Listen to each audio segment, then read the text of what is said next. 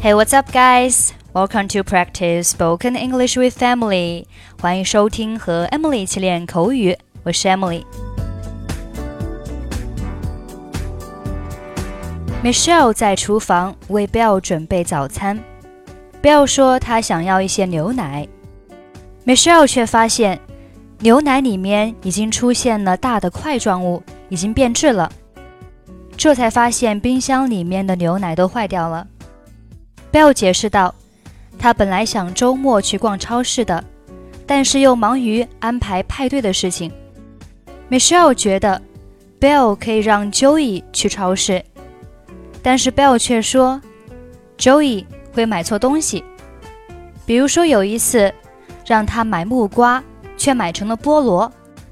总之，这顿早餐吃的不是很开心。我们来听一下他们之间的对话。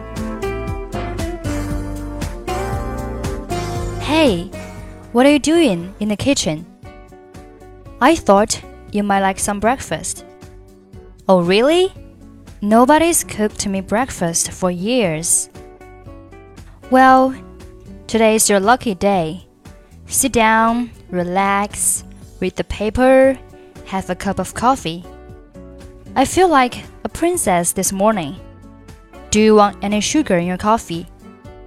Two spoonfuls, please and some milk too. Uh, there's a problem with the milk. What's that? Have we run out? Not exactly.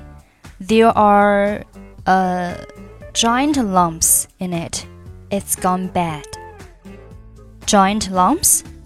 That's disgusting. Did you throw it away? Of course.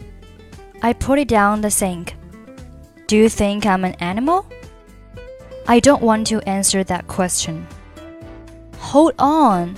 You are the one with bad milk in your fridge. It's not my fault.